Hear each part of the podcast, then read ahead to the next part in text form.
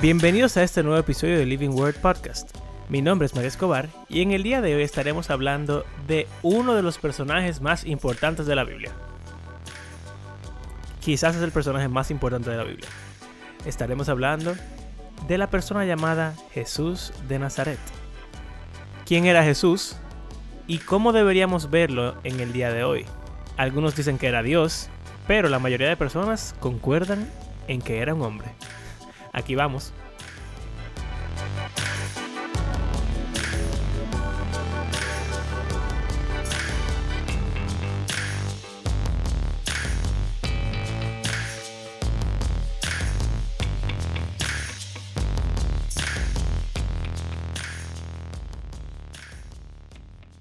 Bienvenidos a un nuevo episodio del Living Word Podcast. Aquí con ustedes está Abraham Sánchez junto a mis compañeros Mario Escobar. Y Andrés Fulcar. Andrés Fulcar en Casa Nueva. Sí.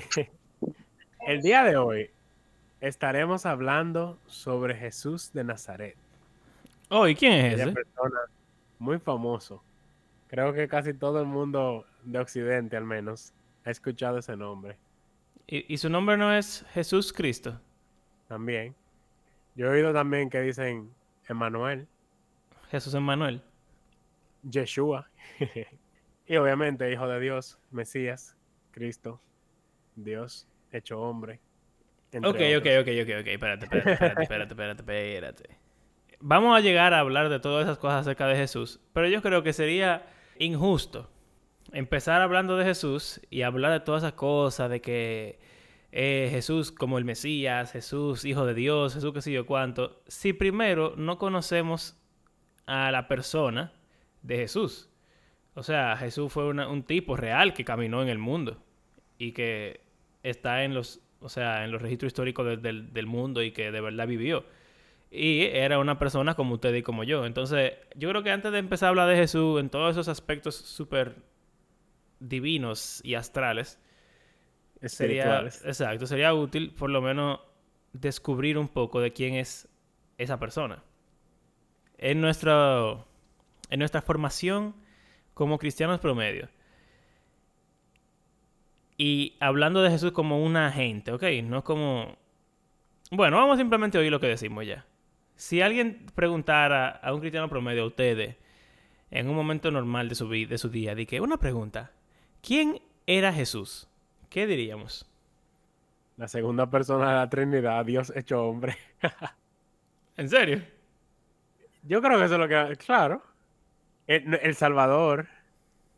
eh, yo creo que sí, que eso es como lo primero que le viene Yo- a la mente. Eso es lo primero que yo diría. Así, la segunda persona de la Trinidad, Dios hecho hombre. Yo diría que, que Jesús es el Hijo de Dios. Que, y después haría una pequeña reseña evangelística que vino al mundo a morir en nuestros pecados, no sé cuánto.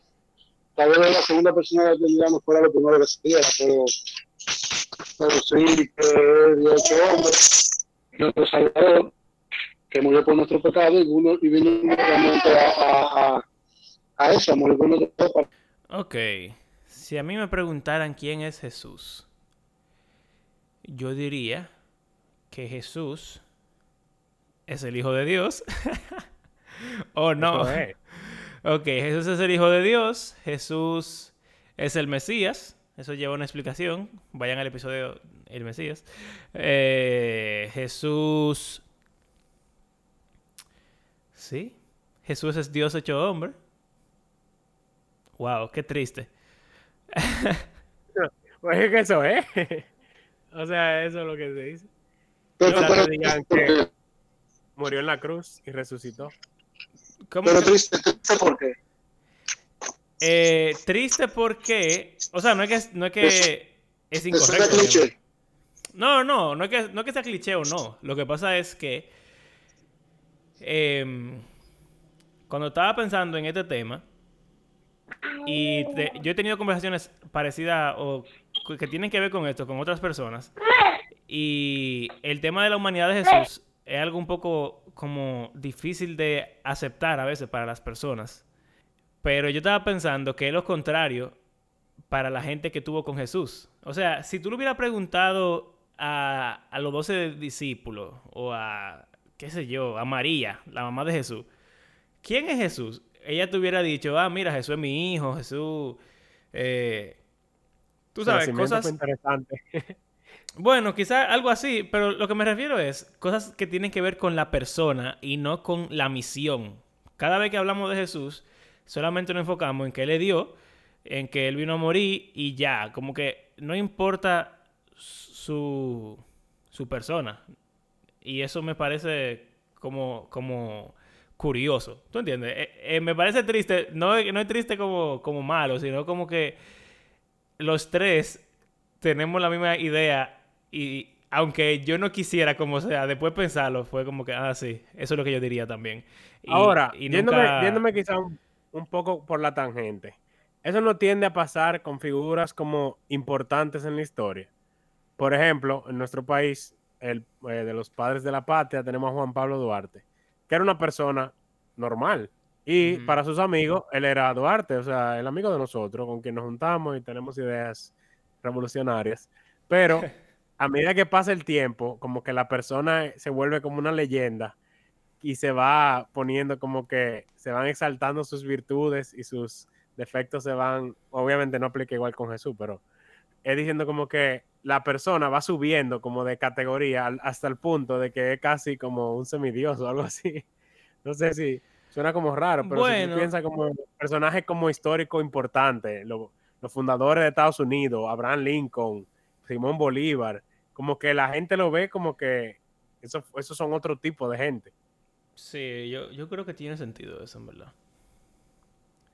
Sin y más que hay uno que es Jesús, que es más. Bueno, sí. eh, no sé, es extraño porque es, es- es verdad lo que tú dices. Sobre todo porque el punto de Jesús es que Él vino a hacer esas cosas que Él vino a hacer y que Él era el Mesías y todo eso. Eso es como la razón de ser, de la existencia de, esa persona. Pero yo creo que se vuelve aún peor con Jesús porque Él era Dios. O por lo menos eso queremos los cristianos. Entonces se borran muchas cosas humanas que se supone que él debió tener, muchas cualidades humanas normales, que no pasaría con, con Duarte, por ejemplo, o con cualquier otra figura. Por ejemplo, Duarte sabemos que nació, ¿verdad? En su casa, eh, en su familia, que, que se fue de viaje a Europa y ahí fue que él descubrió toda esta cosa, toda esta ideología y, y ese deseo de independencia, él lo, lo trajo de haber ido a, a Europa y a Estados Unidos. Eso es lo que te enseñan en, en las clases sociales desde, no sé, no sé en qué curso, pero yo lo sé porque me lo enseñaron. Pero si yo Claro. pienso en Jesús, esa cosa como que yo no creo que, que apliquen. No hay, yo siento que para nosotros Jesús nació como el paquete completo ya. Y él no, él no se preparó, él no creció, él, él nada más, sé yo, vino, po, soy el salvador del mundo, soy Dios, y, y todo lo otro no importa. Entonces eso me parece extraño. No, lo que pasa es, lo que pasa es que la realidad es que a pesar de que él tuvo que prepararse, obviamente, dentro de su humanidad, que parte de lo que vamos a hablar, tuvo que crecer, tuvo que aprender a hablar, a caminar, etcétera.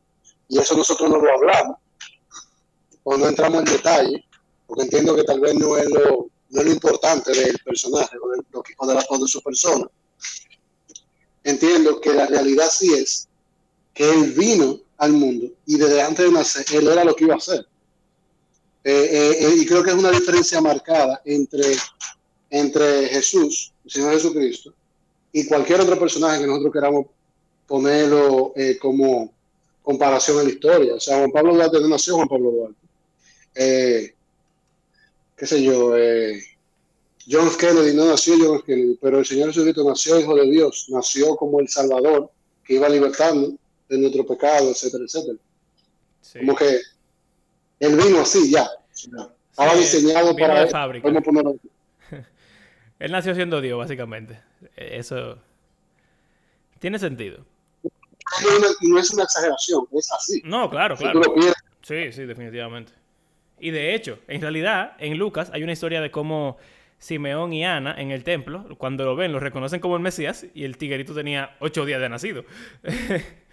O, o, bueno, cuando lo fueron a circuncidar y después... ocho días. Exacto. Ah, bueno, sí, que van a la purificación. Exacto, de eso María. después, eso, eso, no, eso, no, eso no es a los ocho días. Pero no importa, o sea, era un bebecito que ni hablaba podía y entonces ya Simeón y Ana lo vieron y dijeron, ah, este es el que va a salvar a Israel.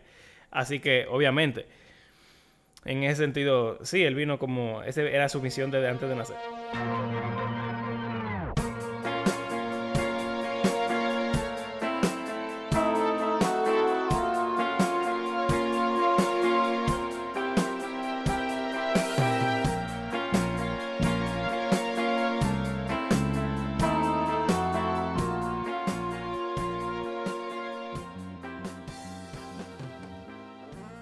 Entonces, yo quisiera que no- nos detuviéramos eh, a, a descubrir quién era Jesús como una persona. Antes de ver quién era Jesús como todo lo otro que es más normal en nuestras mentes. ¿Por qué? A pesar de que, obviamente, sí, Él es el Mesías, Él es Dios hecho hombre, todo eso. Yo creo que la, la imagen que tienen los apóstoles y la gente que escribió la Biblia y la gente que leyó la Biblia por primera vez, la audiencia original y todo eso, era muy diferente a la de nosotros. Nosotros somos los que vemos a Duarte ya como un héroe, pero los que leyeron por primera vez en el periódico que Duarte lo exiliaron en Venezuela, lo veían como una gente normal que estaba haciendo algo y era mucho más personal. Entonces yo quisiera que intentáramos ponernos en el lugar de esas primeras personas que tuvieron en vivo con Jesús. Porque ellos tuvieron la experiencia más genuina de conocer a Jesús. Así que probablemente al hacer eso nosotros podamos eh, extraer, vamos a decir, un poco de, esa experiencia que yo creo que se pierde con el tiempo. Entonces, si uno fuera a hacer una biografía, ¿qué uno dice de Jesús? Jesús, Nació en Belén. ok. Y era hijo de María y José. O sea, eso era lo que la mayoría asumía. O bueno, en verdad, si, o sea, quienes conocían a María y José en Nazaret, probablemente pensarían que María quedó embarazada fuera de matrimonio. No se sabe si de José o de algún otro, porque ella llegó de donde Elizabeth con seis meses de embarazo. Ya ese tiempo una barriga se ve. Y hubo como algo raro ahí, pero después se fueron para Belén al censo. Sí, pero José, José lo, José lo asumió. Yo no sé qué, qué habrá, qué cuento habrá metido él, pero, pero lo que se infiere en el relato es que él lo asumió inmediatamente, o sea que no hubo, es lo que yo entiendo, que no Sí, le que dio no dio tiempo lugar al chisme. Y que no dio tiempo a eso. Fue como, ah, si mi esposa está embarazada, estamos esperando un hijo, y se fue. Como que no dejó que nadie dijera ni que, ah, pero Sin ¿cómo embargo, pasó? Porque tú, Hay, hay, un, hay un pasaje en el cual un fariseo como que tira una puya ahí, a- a- infiriendo que él fue como concebido eh, dudosamente. ¿Y qué o sea que es puede ese? ser que... Lo voy a buscar, pero sigan hablando. Pero tú sabes que yo iba a decir que cuando tú vas a una biografía de Jesús, yo entiendo que, y, yo creo que parte de lo poderoso de, Jesús per se, o, bueno, de su imagen, o como quiera decirse, es que tú no puedes, por más que tú intentes, separar la deidad de la humanidad. Eh, y de hecho, por más que tú intentes, tú tampoco puedes poner la humanidad a la par. Es como que tú no, tú lo pones ahí porque es real- como, como que es real, o sea, es cierto, es 100% humano, pero tú no puedes obviar la parte, la deidad, y al mismo tiempo tú no puedes resaltar la humanidad por encima de la deidad. No sé si me voy a entender. Sí, yo, ese, ese exactamente es lo que yo creo que la gente en el tiempo de Jesús no tenía ese problema. Porque, míralo así. Si tú, si yo te presento una gente, por más santo que se vea y por más lo que tú quieras, No, y yo te digo, mira, él es tú no me vas a creer. no, no, es que, es que, es que obviamente a los suyos vino y los suyos no le recibieron. Eh, tú sabes, valga, eh, el, el, jalón de moño, pero, pero es lo que es la realidad. O sea, él vino como un profeta más a, los ojos de todos. Y de hecho, Exacto. es el problema del, es el problema del judaísmo, que aún lo ven así. Mírenlo aquí. Eh, Jesús está hablando con la multitud y le dicen, eh, él está tirándole, diciéndole que ellos son hijos de su padre. O sea, como que implicando que ellos no son hijos de Abraham. Y la multitud le dice, nosotros no somos hijos nacidos de prostitución. Un solo padre tenemos y es Dios mismo. O sea, como que ellos están diciendo, a diferencia de ti, que eres hijo de prostitución, nosotros somos hijos de Dios. O sea que... Mm, yo Eh, yo, yo sí. había oído eso, yo creo. Pero no, no es tan claro. O que- sea, no, no es una cosa tan fuerte para decir que sí, pero pudiera ser. Ya, sabemos que él es hijo de María, que eso fue medio raro, pero que José fue un duro y lo recibió, entonces, nada, se mitigó eso. Espérate, a José le mandaron una raya, ¿eh? Claro, o sea, la- Gabriel le dijo, José va un "Ey, ángel. cógelo, coge el niño, porque eso lo mandó Dios. Y ahí fue que él recapacitó. No hubiese estado mal tampoco, como que si viene con tu prometido y te dice que está embarazada del espíritu, algo que nunca ha pasado en la historia, y como que él, él hizo bien, yo creo, como que voy a dejarla en secreto, no voy a acusarla para que no la pedren ni nada por O bueno, Sí, de hecho, la Biblia dice que él, que él lo que iba a hacer, lo iba a hacer porque era una persona justa. O sea, él tenía buena intención. Exacto. él no quería como difamarla. Exacto. Pero al final Dios le dijo que se quedara con él y nada. Ok. Jesús No tenía hermanos. Espérate, espérate. Ahí faltan cosas importantes. ¿Qué, qué más? Él eh, nació en Belén, pero entonces tuvo que escapar. Su familia tuvo que escapar de Belén porque estaban matando niños. Es verdad. y se fueron a Egipto. Y vivieron en Egipto varios años. Es Entonces, verdad. probablemente en Egipto nacieron los otros hermanos. Es posible. O sea, no sé. oh, tiene, Pero- tiene mucho sentido, en verdad. Y los nombres de sus hermanos, como que son los nombres de los hijos de Jacob. Sí, es verdad. No sé, como que fue como un éxodo cuando ellos volvieron de Egipto. No sé. Está muy nerdo, no sé. ¿Quiénes son los hermanos de Jesús entonces? Oh, Jacobo. O sea, miren, miren los nombres. Jacob, José, Ju- Judá y Simeón. o sea, el patriarca y tres de sus hijos. Y hermanas. O sea que al menos dos. Ok. Vamos a asumir que una se llama Dina y la otra se llama Raquel. O Tamar. Entonces, ah, en ese pasaje donde se habla de los hermanos de Jesús, dicen que ellos están sorprendidos. Oigan, oigan eso, o sea, Jesús está haciendo milagros y ellos dicen, pero ven acá, este no es el Jesús que conocemos. Jesús, sí, Jesús, el hijo de María, sí, el, el hijo del carpintero, sí, ese, el que tiene hermanos, estos que están aquí, que nosotros sabemos quiénes son. Y vuelvo a lo que le estaba diciendo. Para ellos era muy difícil creer que el tipo era más que un tipo. Porque la vida entera lo vieron así. Y de hecho, eh, los hermanos de Jesús no creían en él como Dios, ni como el Mesías, ni nada de eso. Hasta después, probablemente, de que él, de que él fue crucificado y, y resucitó. O sea que eso que para nosotros es tan claro, que él era el Mesías, el Hijo de Dios, y que no lo cuestionamos y, y es tan natural decirlo, para ellos realmente era difícil de, de aceptar. Y yo me imagino de que, que, que mi hermano me diga de que, ah, yo soy Dios. O sea, eso Y tiene que bueno, ser- o sea, hay un sentido en el cual no es igual en, el- eh, en cuanto a la moral, que ya es otro tema, pero eh, aunque tú tengas el mejor hermano del mundo que mejor se porte, fue después de los 30 años que él comenzó de la nada a vivir, o sea, y a hacer cosas radicalmente diferentes a lo que él había hecho su vida entera. O sea, 30 años. No- ninguno de nosotros tenemos 30.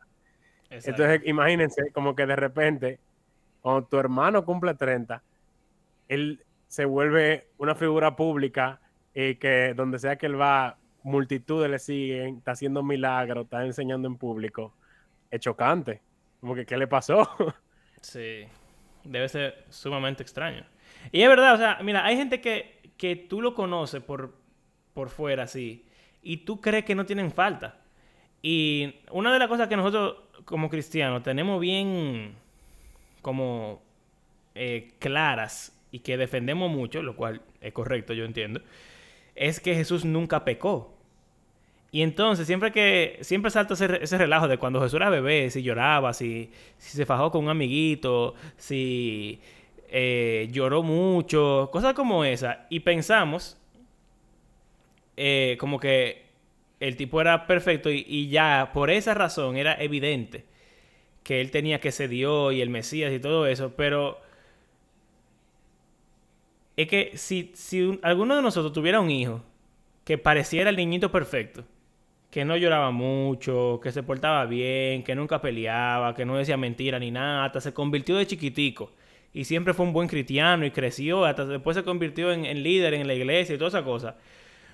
Y, y nunca le conociéramos un errorcito. Vamos a asumir eso. Yo no creería que esa persona como sea, aunque sea lo más perfecto del mundo, sea Dios.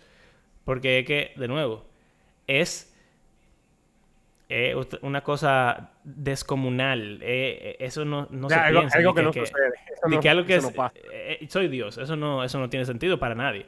Entonces, aunque Jesús sea lo más perfecto que tú quieras, es que ellos no lo iban a ver así, nunca. Incluso después de los discípulos estar con Jesús y ver sus milagros y todo eso, no lo veían así todavía, en algunas ocasiones. Y yo creo que... Porque también hay, o sea, había un precedente de profetas que habían hecho Exacto. milagros parecido a lo que y, Jesús y estaba como haciendo. sea, si tú ves una gente que se pone a hacer milagros y cosas, hoy, hoy en día, lo más que tú puedes creer es que es un mago, que tiene un pacto con el diablo, que está haciendo efectos especiales, pero tú no vas a creer que es Dios porque que Dios es una cosa demasiado grande. es Entonces, interesante. es, es complicado realmente. O sea, esa, esa identidad de Jesús es, es complicada. Eh, Jesús era un carpintero también. O por lo menos, él, él era carpintero realmente. Eh, sí, dice ahí en Marcos 6. Ahí un pasaje que en Mateo dice hijo del carpintero, pero en Marcos dice no es este el carpintero, o sea que Mm, parece que él también tiene la misma profesión de su supuesto padre. Ok. Y es interesante, no sé por, no sé de dónde lo sacan, si de la palabra en griego o el contexto cultural, no sé, que hay algunos que dicen que no era carpintero como lo que normalmente pensamos, de alguien que hace muebles, sino que era más como que trabajaba con piedra. O sea, como Oh, haciendo muros y Bueno, cosas, edificaciones. ahí no sé ya. Pero era. tenía una profesión. Exacto, trabajaba para ganarse los chelitos. ¡Ey! Es otra cosa. Jesús trabajaba, señores. Nosotros pensamos en eso. Yo no, yo creo que yo nunca había pensado en eso. Ahora mismo se me acaba de ocurrir que él trabajaba para vivir. Y, y ah, también es probable que su mamá era, quedó viuda, porque José nunca se vuelve a mencionar, y entre otras cosas. O sea que, en cierto modo, él era el hombre de la casa. Y siendo una mujer viuda en ese tiempo era muy fuerte. Y si él era carpintero y había aprendido con su papá, probablemente, él es muy probable que haya sido responsable desde él, de su familia, de sus hermanos, su mamá y todo. O sea, como que tenía un rol importante ahí como cabeza de la casa. Hmm. Ok. O sea, como que él, yo me imagino que él no solo trabajaba para él y sus necesidades personales, sino sus hermanos eran menores que él y su mamá era viuda. Claro, ¿no? Y también Eh, que eso era parte de la ley judía. Si tu mamá quedaba viuda, los hijos tenían que, que sustentarla. Así que como un buen judío, él, si trabajaba, la mantenía. Ahora, Jesús también era rabí. Él era un maestro de la ley. Y lo sabemos porque él va a la sinagoga y lee la, la palabra y dice que eso era una costumbre para él. O sea que él tenía cierto rango en la sinagoga antes de volverse loco y empezar a decir que él era el Mesías. Antes de, de hacerse público. El, sí, sí. Bueno, no, eso no lo hacían como diferentes hombres de la sinagoga. Sí, sí. Pero no todo el mundo podía hacerlo. Primero, él, él sabía bueno, leer. todo el mundo sabía leer, exacto. Él, él sabía leer y eh, él tenía el, el rango suficiente para estar en el, tú sabes, en el, en el team de la gente que, que predica. Me, me imagino como en la iglesia, que siempre hay un círculo de gente que predica y no todo el mundo predica en la iglesia. Cualquiera pudiera hacerlo, pero es como en Ratatouille. Cualquiera puede cocinar. Pero, Pero no todo el mundo. no todo el mundo cocina. Entonces, ok, y lo que estaba diciendo Andrés es que Jesús era un profeta. ¿Qué significa ser un profeta? es interesante que en Lucas, en, al final, Lucas 24, así es que dos de sus discípulos, después de que él murió, así que se refieren a él. O sea, él era un profeta y creíamos que él era el Cristo. O sea, como que aún Jesús estando muerto, ellos todavía están como que, ah, sí, él era un profeta y esperábamos que él fuera el Cristo, pero parece que no. Así que nada más era profeta y ya. o sea, como que seguro era profeta, aunque sea en la mente de sus discípulos. Y, o sea, rabí, obviamente. Pero entonces, ¿qué es un profeta?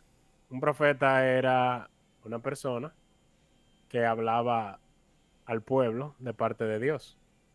Y era como ya un oficio que existía desde el Antiguo Testamento. Hay muchísimos como famosos, como Elías, Isaías. Y sobre todo algo, algo que tenían los profetas, es que, o por lo menos los profetas especiales del Antiguo Testamento, es que tenían la capacidad de parte de Dios de hacer cosas extraordinarias. Como hacer que un hacha levite, como resucitar gente, como sanar enfermos, multiplicar comida. Todo eso eh, es, algo que tenemos que... Exacto, es algo que tenemos que tomar en cuenta también. Cuando nosotros vemos los milagros de Jesús, solemos asumir o llegar a la conclusión que esos son los milagros que atestiguan a que Él es Dios. Pero eso no es así realmente. Todos los milagros que hizo Jesús, excepto uno. Bueno, solamente hay dos milagros que Jesús hace. Que no lo hizo ningún otro personaje bíblico anteriormente que él. Y hay personas, hay profetas que hicieron milagros más duros que lo que Jesús hizo. Yo quiero que ustedes lo sepan. En, cuanto a asombro. Por ejemplo, lo de Moisés y abrir el mar, eso es algo. no sé, es otro nivel. Oh, no, no. Moisés. Bueno, aunque, aunque Moisés no abrió el mar, no hubo acción de, acción de parte de Moisés para. Sí, él, levantó. Él levantó. Sí. Él se paró ahí y él dijo: Yo voy a abrir el mar. Y abrió el mar. Pero es lo mismo que pasa con los No, no es lo mismo. Y, y, te voy a decir algo. Se cuentan con los de la mano los profetas en el Antiguo Testamento que hicieron milagros, no fueron toditos. Bueno, pero fueron muchos. De hecho, hay más profetas en el Antiguo Testamento que no hicieron milagros que profetas que hicieron milagros. Pero o sea, que no eran muchos que un profeta para hacer milagros. Sí, yo sé, pero lo que te digo es que el hecho de que tú eras profeta no te garantizaba que tú hicieras un, milagro. No, no, claro. Ni era parte del currículum de un profeta. Por eso dije los profetas como especiales, porque de hecho habían profetas que tenían escuela de profetas y que tenían como pequeños profetas que estaban atrás de ellos. Pero solamente algunos eh, tenían esa capacidad. Por ejemplo, yo creo que Samuel nunca hizo ningún milagro en la Biblia. Y él era, Samuel, mira, Samuel no hizo milagro. Él era duro. Eh, eh, pero, pero tú puedes decir más fácil, ¿cuáles hicieron milagros? Exacto, yo creo que eso es más fácil. Moisés, José, oh, eh, Josué, Elías y Eliseo. Uh, y algunos, hay algunos profetas en reyes que hicieron cosas que no, no son tan famosos, pero que también hicieron algunos milagros.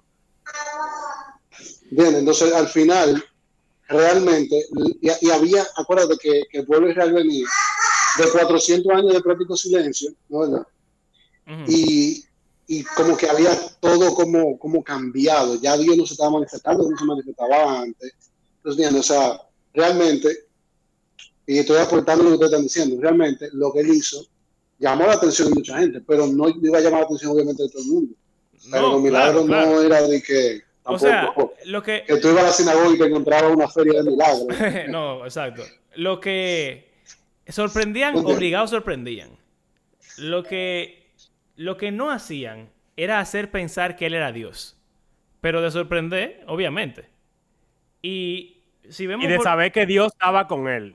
Exacto, que eso es importante, por ejemplo, en Juan, cuando él está con Nicodemo, Nicodemo le dice: Nadie puede hacer lo que tú haces si Dios no está con él. Que ahí es hacia donde va, pero eso, eso solamente lo, lo pone en la categoría de profeta. Eso no lo convierte en Dios. Y... los fariseos en general, o sea, no Nicodemo, pero la mayoría, lo que era, se iba a lo contrario. Es de, este es con poder de demonio, hechicería, y como tipo Balaam, que también hizo cosas. Y aún más, ahora que lo pienso, no solamente en el Antiguo Testamento hay profetas que hacen milagros, sino que Jesús le dice a los apóstoles, ustedes harán cosas mayores que las que yo he hecho. Y podemos ver que, por ejemplo, Pedro y Juan no tenían ni que tocar a la gente para sanarlo, que la sombra sanaba. Y eso es lo que Jesús nunca hizo, de que sanar con, con la sombra, por ejemplo. Esa gente también recibieron poderes de parte de Dios, pero nadie nunca pensó que ninguno de ellos fuera Dios, excepto, ahora que lo pienso, los griegos pensaban Sí, los griegos, que los griegos Pablo, pensaron que eran que y. Pablo y, y Bernabé eran, eran dioses, porque sanaron gente. Pero los Pero judíos los no. judíos, Exacto. Qué fuerte. Como que para los judíos eso es normal, o no normal, pero tiene un precedente. Para los griegos eso era algo Sí, del otro mundo. Citando a Andrés, a los suyos vino y los suyos no lo recibieron. Yo creo que tiene que ver con el hecho de que en la religión griega, o sea, los dioses eran los que hacían esas cosas, los humanos normales no lo hacían, pero para los judíos... otra cosa, los- los había muchísimos dioses. Exacto, o sea, cualquier... Y los dioses tomaban forma humana también. Entonces, entonces, e- era, era más fácil para yo pensar eso. Y para los judíos era más fácil pensar, ah, Jehová está con esta persona. Pero, señores, Moisés hizo cosas fuertes, señores. Miren, Jesús transformó el agua en vino, pero Moisés transformó el agua en sangre. Y la de destransformó. una nación completa. Eh, Sí, eh, ok, espérate, antes de, André dijo como que no fue Moisés que hizo estas cosas, pero, o sea, estamos hablando de que, en cierto modo, podemos decir que ningún profeta hizo la cosa por ellos mismos, sino que era Dios que la hacía, obviamente. O sea, quien paró el sol no fue Josué, fue Dios, pero, ¿qué vio? La, o sea, la gente vio a Josué diciendo, párate el sol y el sol se paró. La gente vio a Moisés abriendo la mano y el mar se abrió. O sea que, aunque fue Dios que lo hizo y estamos claros de eso, hay una persona que es como el medio por el cual vienen todas estas cosas que están pasando. y no solamente eso, sino que Jesús también dice que lo que él hace proviene del Padre. O sea que tú pudieras decir lo mismo de Jesús. Aunque, obviamente, después tenemos más, más teología que nos demuestra que sí fue por su mismo poder que él hizo esas cosas. Bueno, en verdad, eh, por- como por el poder del Espíritu Santo. O sea, que ahí hay algo también. Bueno, es que es raro porque la Trinidad un, es un tema complejo, pero la forma en la que él hablaba era como si él fuera un profeta. Y él no decía claramente, ah, mira, yo tengo los poderes, qué sé yo cuánto, sino que él decía, estas obras son de mi padre. Eh, mi padre me, me- la dio. Yo hago, yo digo lo que mi padre me dice. Yo qué sé yo qué, lo que mi padre qué sé yo qué. O sea, todo lo que él, lo que él era procedía del padre. Y uno pudiera entender que eso es lo que significa lo mismo, que Moisés no fue el que abrió el mar, sino que fue, fue el Padre que lo hizo. Una obra hecha a través de, de Moisés.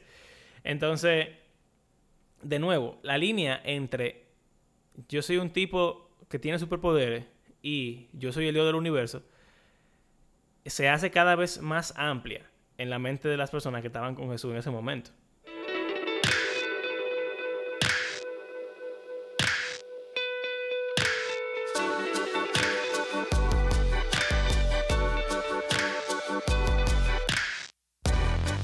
Gracias por acompañarnos en este episodio. La próxima semana estaremos concluyendo con esta conversación, hablando acerca de qué significa que Jesús fuera un humano, cuando aprendió a hablar, a caminar, a leer, cuando entendió la Biblia, cuándo se dio cuenta de que era Dios encarnado.